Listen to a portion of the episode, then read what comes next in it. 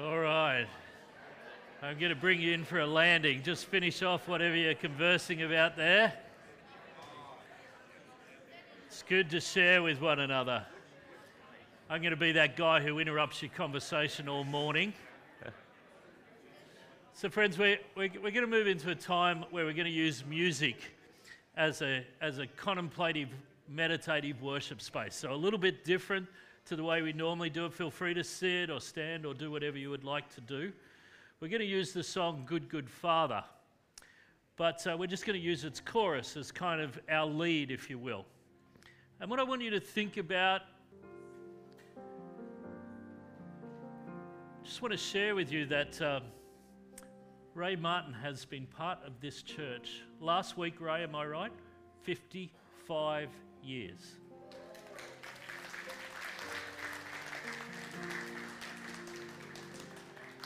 Now, Ray, that requ- oh, oh, I apologise. Yes. But that requires so much more than a round of applause, which we can't give you. but how, like, we get to be here because of people who sowed like that. So, Ray, I'm going to ask you to lead us in a minute with one word about God's goodness, right? And as you think about God's goodness, I'm going to ask you to share with us about God's goodness and then we're going to sing about that together. So we're going to write our own worship today, right? And we're going to see how that goes. Who's up for that? All right, three of us are, and a couple of us are going, I have no idea, but here we go.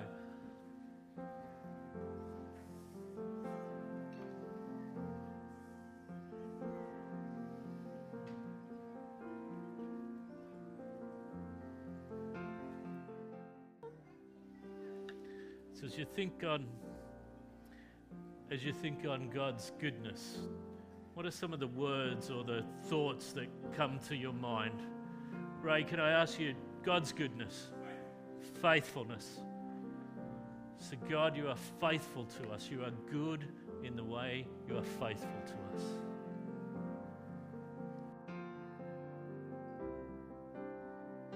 You are faithful. Faithful.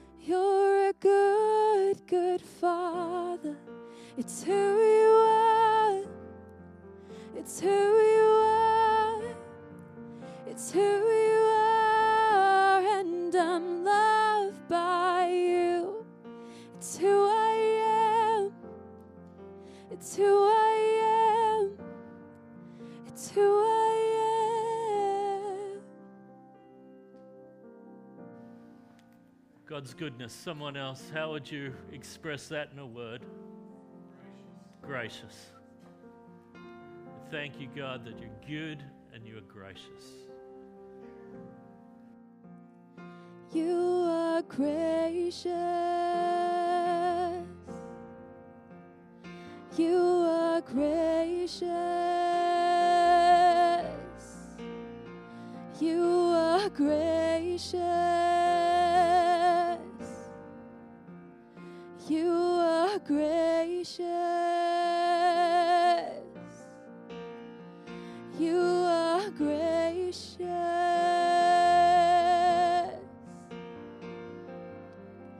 You're a good, good father.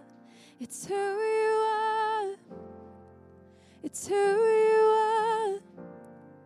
It's who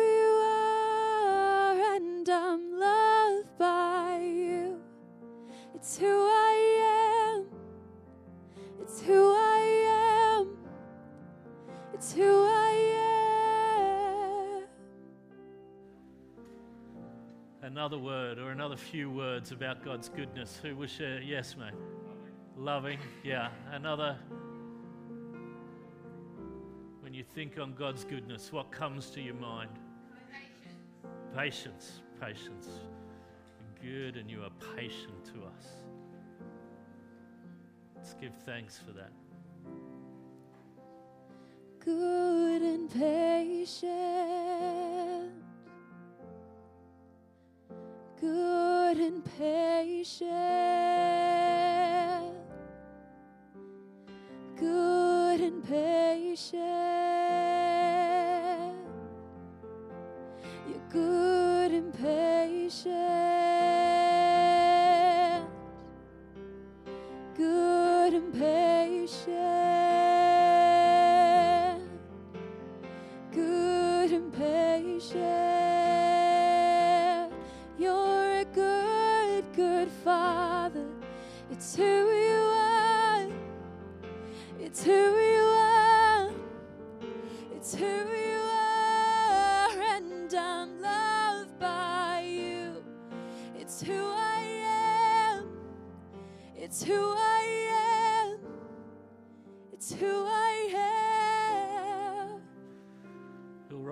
Next verse? Forgiving. Yeah, thank you. You're forgiving. You're a good God who forgives us always.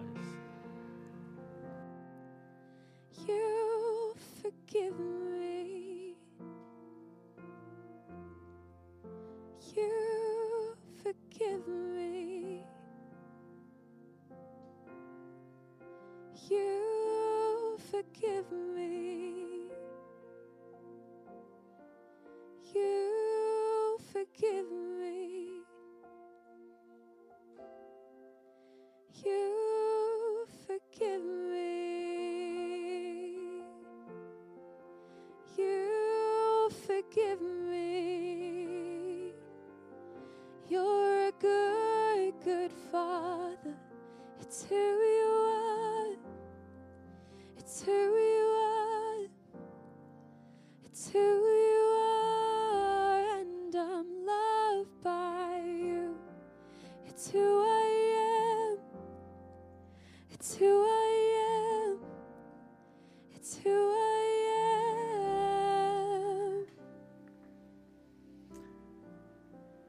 Last verse. Who wants to write that for us? One more word. God is good. Mercy. Yeah, His mercy always speaks over us. You're a good God.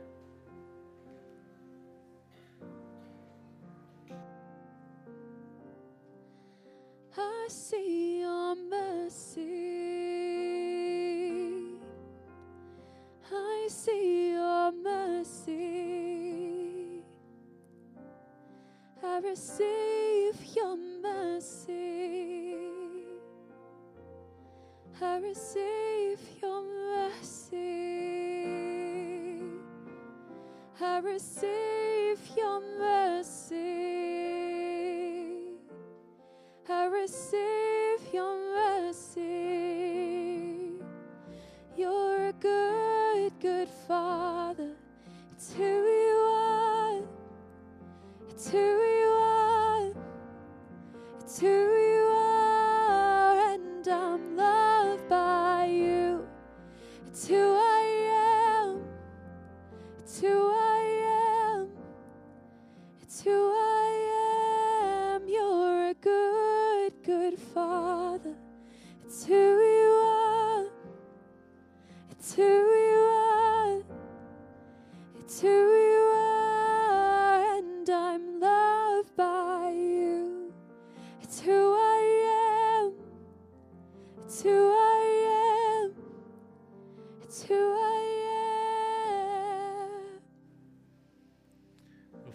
Thank you just for how good you are to us. We serve a mighty God, forgiving, gracious, generous, kind, faithful. You're all these things and so much more. We thank you for your presence with us today. We want to be present to your presence. We just recognize and we lift high and we declare that you are good and we are loved by you. With grateful hearts, we say thank you. Amen. Friends, this morning we're going to share about the, the way or the work of spiritual growth. What does spiritual growth look like? And I, I think to grow spiritually, you start by focusing on what God is like towards us. But we're going to look and we're going to consider kind of two different lenses or two different models of spiritual growth. And then I'm going to take us into a place where we can maybe have an encounter in an imaginative prayer context of uh, what spiritual growth can look like within that context. So that's kind of where we're going today. But where I want you to go now is to reflect on how do you see spiritual growth. So I've put a bunch of pictures on the screen. Phil, can we go to picture screen? Next one, thanks, mate. So, what, I, what I'm inviting you to do is take a couple of minutes around your table. You might have like 30 seconds each, so don't do it a big thing. But you might want to grab one of the pictures from up here. Take the bike rider. You want, might want to say, the bike rider kind of, I, I think about spiritual growth as this kind of, you know, constant journey of trying to press into the things of God. It feels somewhat like a, an uphill battle. You know, the picture might prompt the conversation. Are you with me?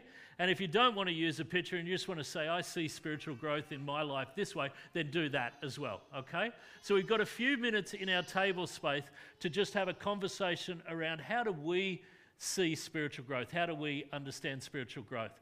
If, if you guys who have come a bit later want to join a table so that that conversation can take place, feel free. If you're happy where you are, stay where you are. But just share with each other for the next few minutes around how do you understand the lens through which you see spiritual growth? What does it feel like for you in your life to grow spiritually?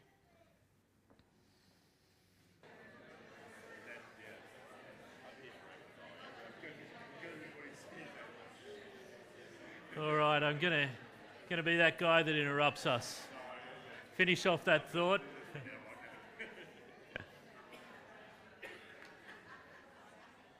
so, um, as we know, Andrew loves to play a game. I'm not sure who's going to turn up for, what was it, Octopus Chasing Sharks or something? But, right, okay. Uh, but we're going to play a game now. Anybody know the game word association? Right, so it's very simple. Too simple for Andrew, possibly, but it's simple. I say a word and you yell out the first thing that comes to your mind, right?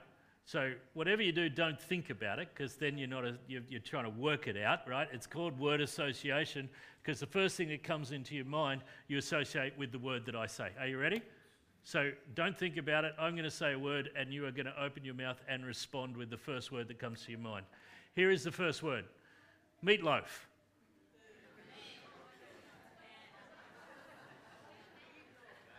I, I heard a lot of laughter, not a lot of words. Uh, Give me some of the answers that came out. What was up at this table up here? Singer, yes. Somebody got singer. Anybody else got something else? What, what was it? Love. love. You'd love meatloaf. he, expresses love. Good. I like. Yeah. All right. We. Yeah. Motorbike. Something from over here.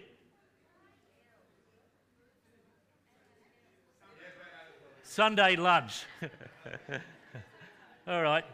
Potatoes. Meatloaf and potatoes. Yeah, right. I get it. You ready for the next word? This time a bit faster, right? First word that comes to your mind. I, I haven't said the word yet, but we can go with bat out of hell for the last one. You're a little bit late. You're a little bit late. We're kind of looking for it straight away, but well done. the next word is ocean.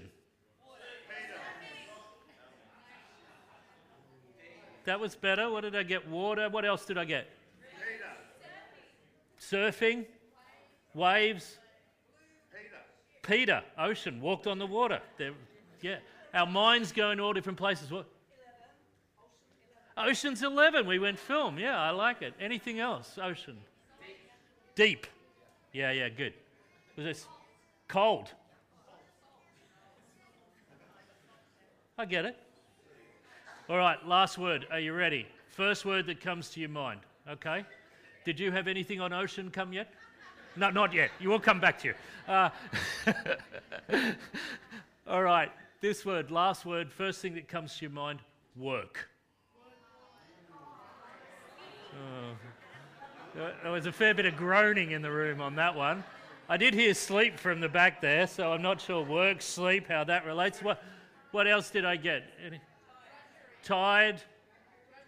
Drudgery. Snap, drudgery. Got the same one there. Anything? People, yeah. Hard. Safe. Slaves. All right. It's amazing where our minds go, isn't it? So, friends, where do our minds go when we think about the work of spiritual growth or the way of spiritual growth? And, and what I want to do is, I want us to kind of contrast two different lenses through which I think we can see spiritual growth. Right? there might be more lenses than these two, and, and I don't have time to kind of exhaust them, so I just want to kind of introduce them to you. I'm going to pick up on a few thoughts from when I, I was able to share with you in December around Mighty God. I'm going to just pick up a few of those that, for those of you that you for those of you who are here then. But the two lenses, I'm going to call them one lens is the behavioral modification lens, in which I see spiritual growth, and the other lens I'm going to call the be me lens of how I see spiritual growth. So, firstly, I'm just going to look at this behavioral lens of spiritual growth and make a few comments about it.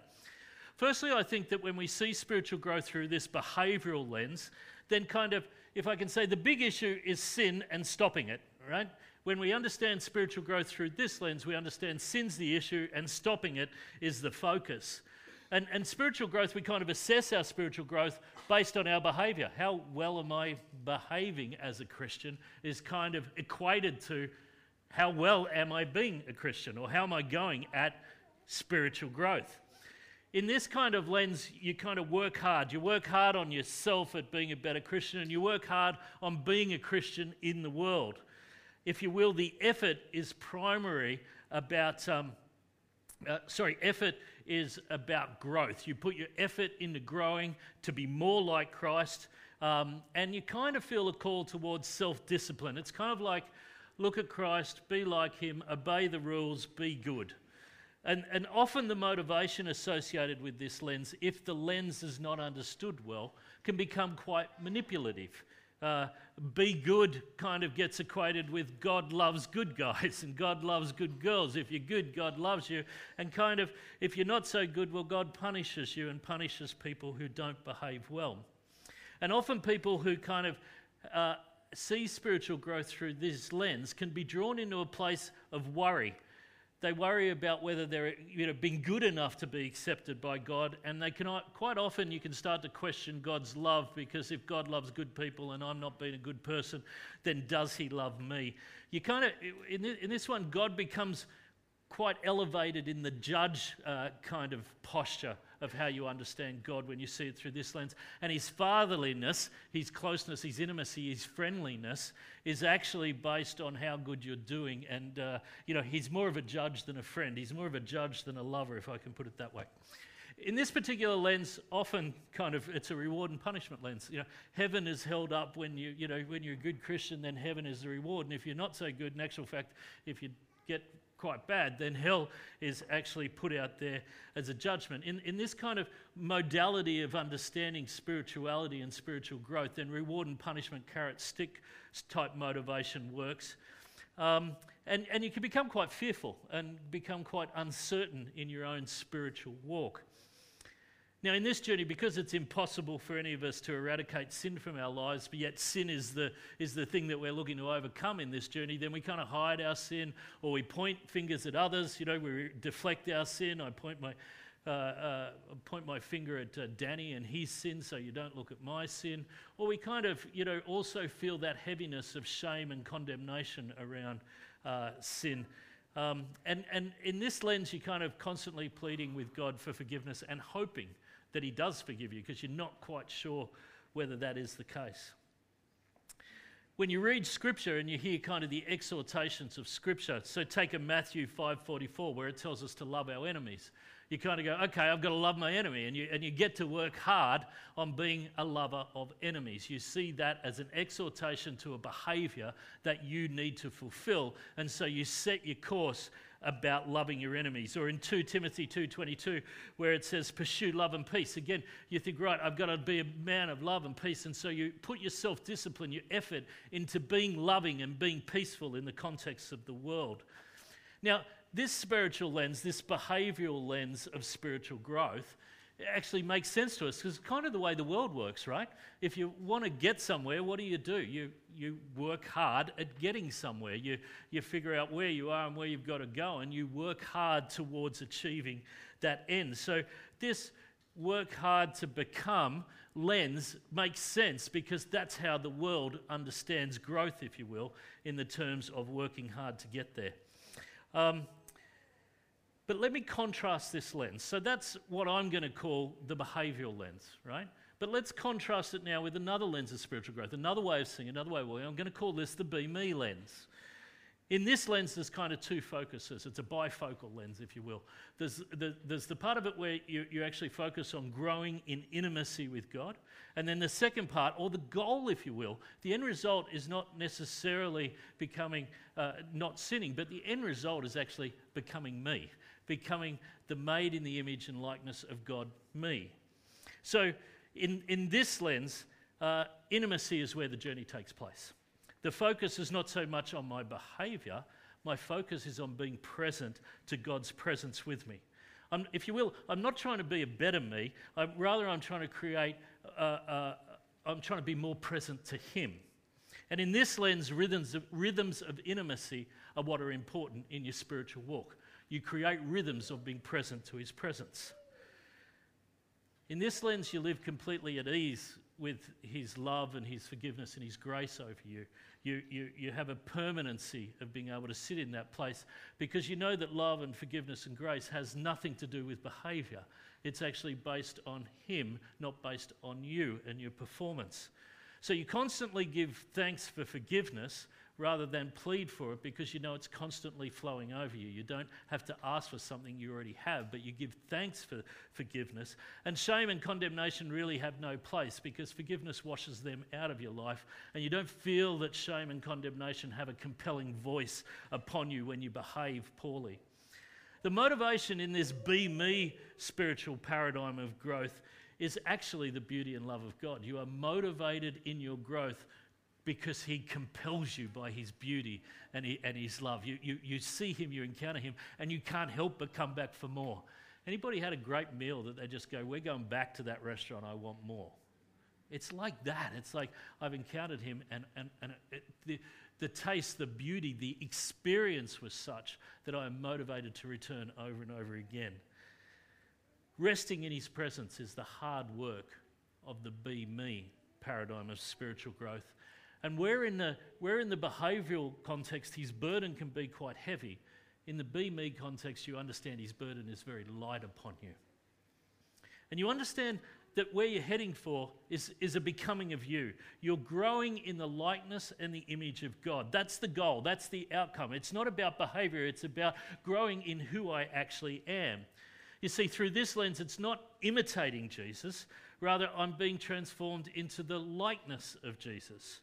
Or as 2 Corinthians 3:18 puts it, and I've been sitting in this all week, says this, we all who with unveiled faces contemplate, or some uh, uh, translations say, behold the Lord's glory, and we are being transformed into his image with ever increasing glory, which comes from the Lord.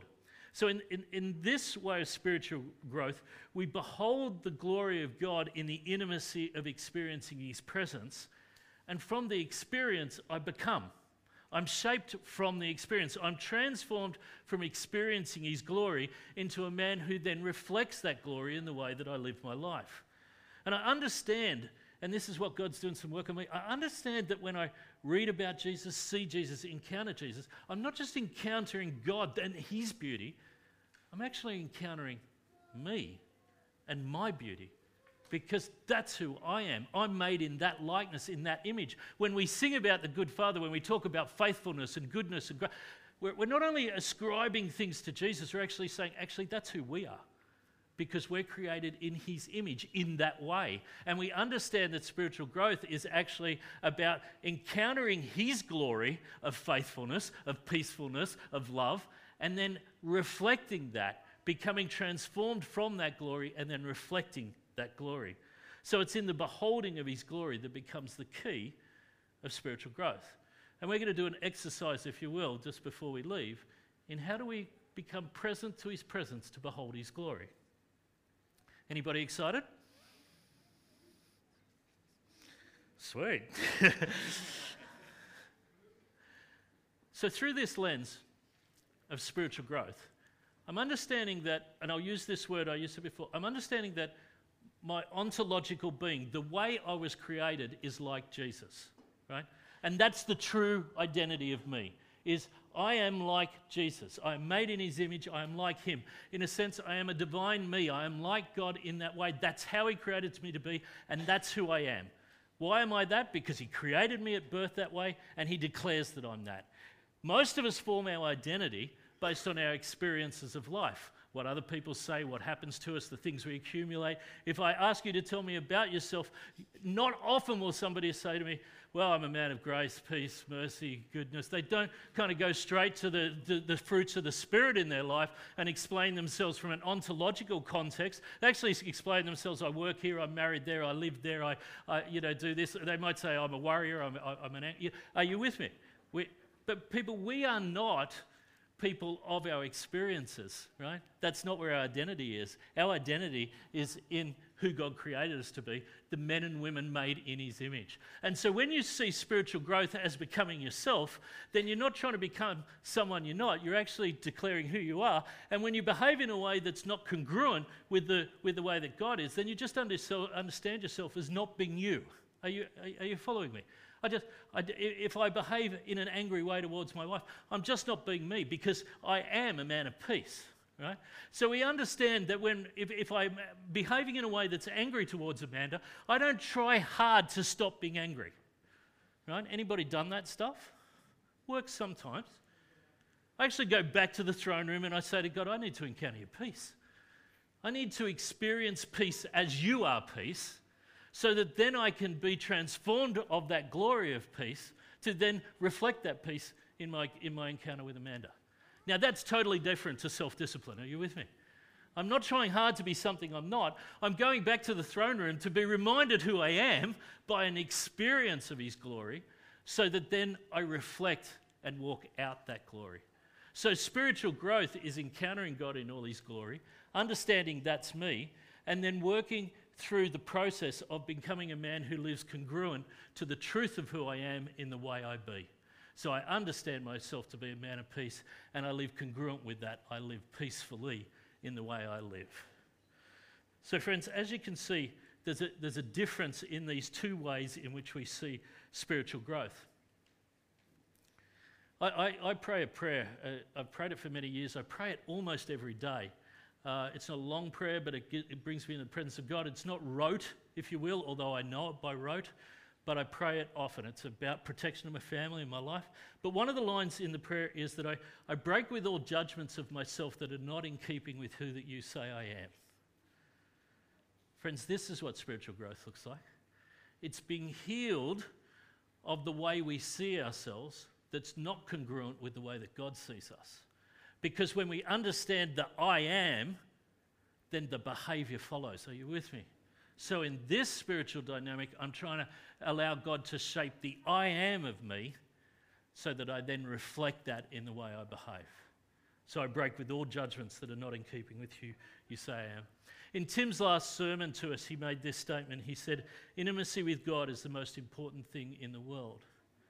Intimacy with God is the most important thing in the world.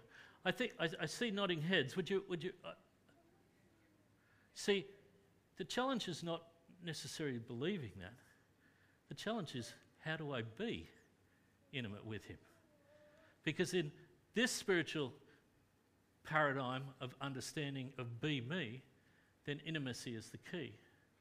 And so, what we're going to look at and do an exercise in just shortly is how do we experience the intimacy of God in a way that it shapes us, that the way that we see Him, we know ourselves to be in Him, and then we become reflectors of that in the way that we live. But before we do that, just to give you a break from that kind of heavy download, just chat amongst yourselves at the table. We've only got, you know, I'm only going to give you four or five minutes. Just to reflect on what I just said then. You don't even have to agree with it because I'm not the fountain of all truth, right? Holy Spirit's got that thing to himself, right? But just reflect, you know, share, talk about these two different paradigms of spiritual growth, of the work of spiritual growth the behavioural modification and the be me. Phil, could you go to that next slide that just, yeah, thank you. So, a couple of minutes just to kind of reflect, wrestle, chat, thoughts about what I just said. Go for it.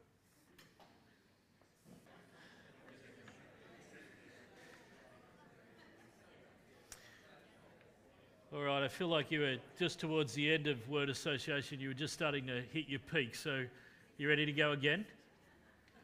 Three more words. Let's see how you do. The first word, first word that pops in your head, yell out. First word, sunshine.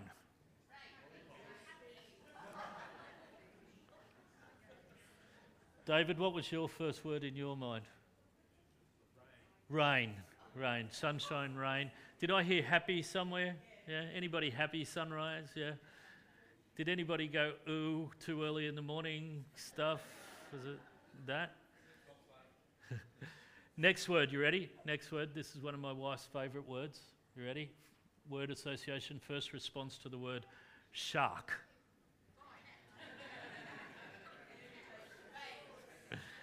I heard attack, amputation, bite, teeth. Any other? Any other words? Something from my back table here that's been doing so well. Was there any reflections? No, no, nothing happened at all. Nothing at all.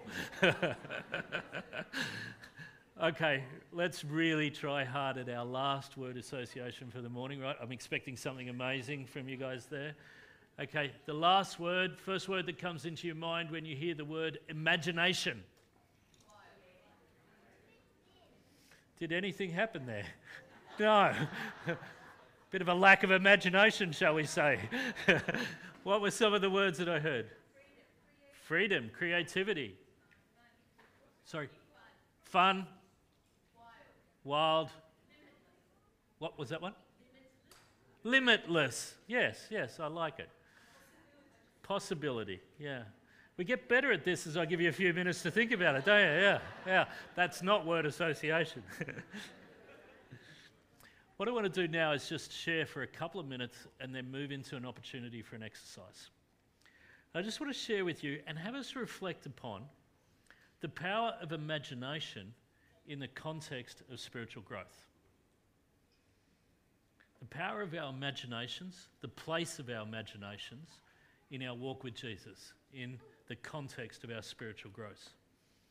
Now, I think we make the mistake that information translates to transformation that information will translate into transformation. Now, it does sometimes, doesn't it? But who here has information that hasn't translated into transformation in their life? Anybody been booked by the police for driving? Thank you, Ray. I feel better about myself already. I, I wasn't going to share this, but right now, currently in my life, I tell people I'm having a spiritual fast from driving. What that actually means is I've lost my license. But now that Ray put up his hand, I feel okay about confessing my sin, right? but who knew that you were going to get booked if you went over 60k an hour? Did everybody know the information? yeah, it just didn't translate into transformation in our driving. Yeah. Information doesn't always translate into transformation. Who here knows that God loves them? Doesn't always translate into the way we live, though, does it? We can have the information, but the experiences of our past that are held in our memories can often shape us in a way that we question whether God does love us. Or we actually can say, I don't think God does love me. We, we want it to be true. We sing about it being true. We, we kind of believe that it's true, but it doesn't translate into the way we live because there is a force of information that is in us that is greater than the intellectual information and the knowledge of He loves me. You, are you with me? There's a force of information that is stronger than the intellectual knowledge. Even though we profess it every Sunday, we sing about it most Sundays, you know, we read about it in the scripture, but there is a force of knowledge a force of, uh, of truth in me, in my memories, in my experiences that are stronger than the intellect of my information knowing. You see, I invite you to see that intellectual truth, the things we believe, is somewhat abstract. It's, it's from outside ourselves. We look upon them, if you will. We examine them, we consider them. They're external. Now, please don't hear me saying they're not bad. I study Jesus, right? I, I, I, actually, my rhythm of my spiritual growth is I never stop reading one of the Gospels, ever. Matthew, Mark, Luke, John, back to Matthew. Mark, Luke, John, back to Matthew. I'm going to do that for the rest of my life, right? Do I read other scripture? Yes, but I never stop reading the Gospels. So uh, I am looking for intellectual understanding of what Jesus is like in the Gospels. But what I'm saying is that that's an abstract. I look upon that. Whereas experiential truth is much more vivid, it's much more concrete, it's much more internalized. And this is why memories are so powerful and influential in shaping our lives, because it's an internalized truth that we hold in a memory, not an intellectualized truth that we look upon. And the other thing about truths that we experience is that we can uh, call upon them, we can re experience them again. And this is the power of memory. And they become concrete, vivid re- representations that have incredible influential truth atta- attached to them. And friends, I want to say to you this is why the gift that God has given us of imagination is so important because it enables us to experience truth. Not just to know we're loved, but to actually come into a place where we experience being loved. And I'm suggesting to you that that place is something in our imaginative place. Imagination is the mind's ability to evoke images of things that aren't physically present and to experience them. So, our imagination enables us to experience the reality that God is present with us. Who knows that God's present with us here in this room? But do we live like that? You see, it's our imagination that we can stop and actually experience His presence. We can take our intellectual understanding and come into an experiential encounter that is very vivid, concrete, shaping. I think that, uh, that the world has put imagination into the fantasy category. Would you agree with me? You know, imagination is about Lord of the Rings fantasy stuff. And that's true. We can use our imagination for fantasy. But I want to suggest to us that we can use our imagination to experience reality, supernatural spiritual realities. So I put to you that we reconsider the place of imagination. St. Ignatius, uh, during the 15th century, wrote work that he called the spiritual exercises. And he said that he called people to see by the power of imagination, to see and experience God in the power of imagination. Charles Finney, in his work, The Principles of Union with Christ, wrote this. He said, Unless one has a concrete and dynamic experience of Christ, they will never be transformed, transformed by his sanctifying power. One must see Christ vividly to be transformed by him. How do we see Christ vividly? I believe that's a process of imagination. Or more recently, I've been reading Gregory A. Boyd's book, Seeing is Believing if something sparked into you this morning about what I've been talking about and you kind of go, I want to read something on that, if you're a reader, then Gregory A. Boyd, Seeing is Believing, he makes, the con- he makes the comment the most fundamental things believers need is to have regular times when they rest in the experience of Jesus as real. I've been doing this recently over the last few months, and I've been having some wonderful encounters of our risen Jesus. I've been doing it in a way that's deliberate recently. It's not that I've never done it in the past, but now it's part of my rhythm of spiritual growth, is to put aside times to be present to Him. The theologian Morton Kelsey wrote this. He said, Imaginative prayer is so transforming because it gives us a way of thinking and brings us closer to actual experiences of the spiritual realm than any concepts and mere verbal ideas of the realm. It brings us closer to an actual experience. And A.W. Tozer, I'll finish with.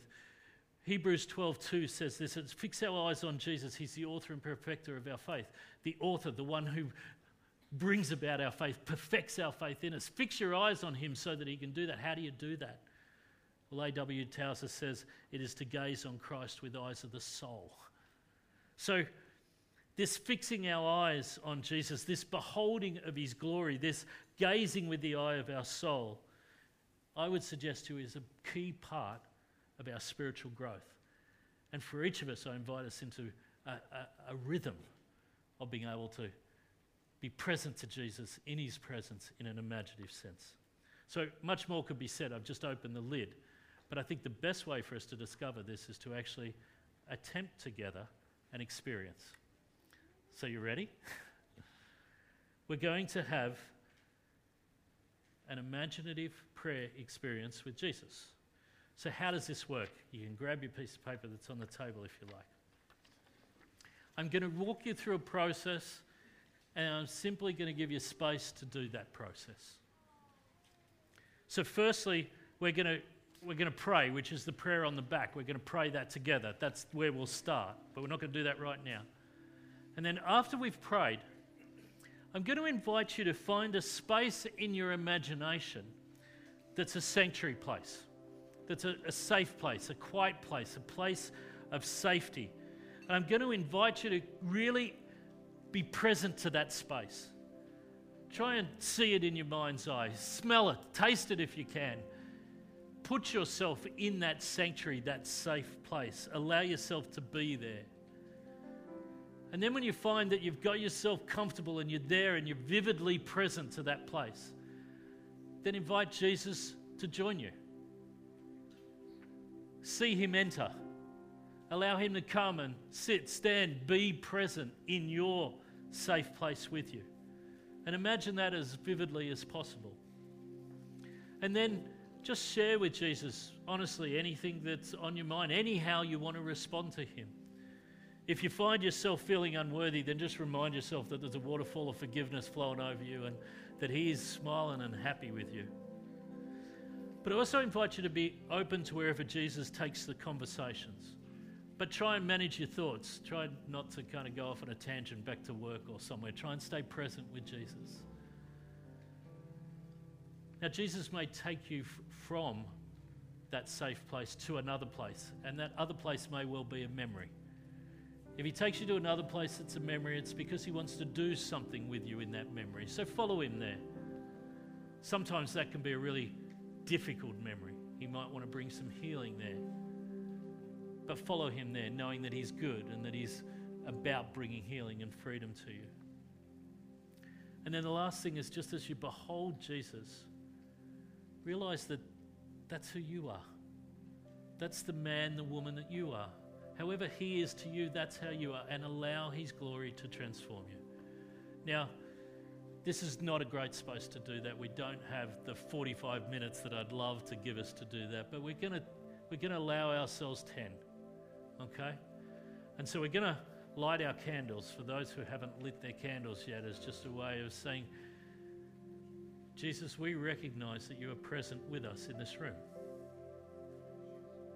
And if you want to grab your paper and turn it over to the other side of the prayer, we're going to pray this prayer together.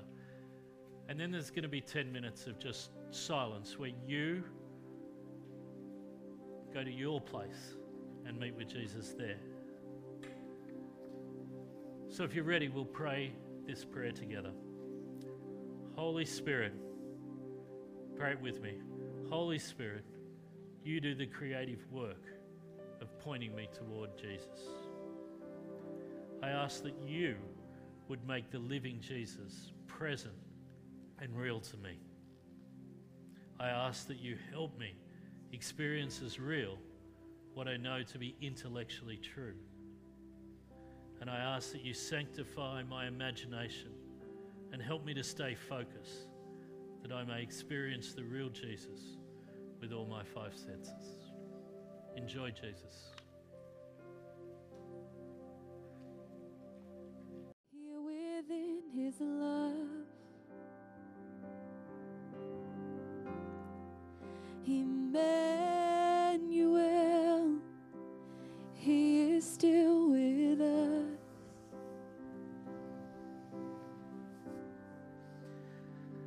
Well, church, I send you out this week to know that you're not alone. Not just know it intellectually, but have an experience of Jesus' presence with you. Find your safe place.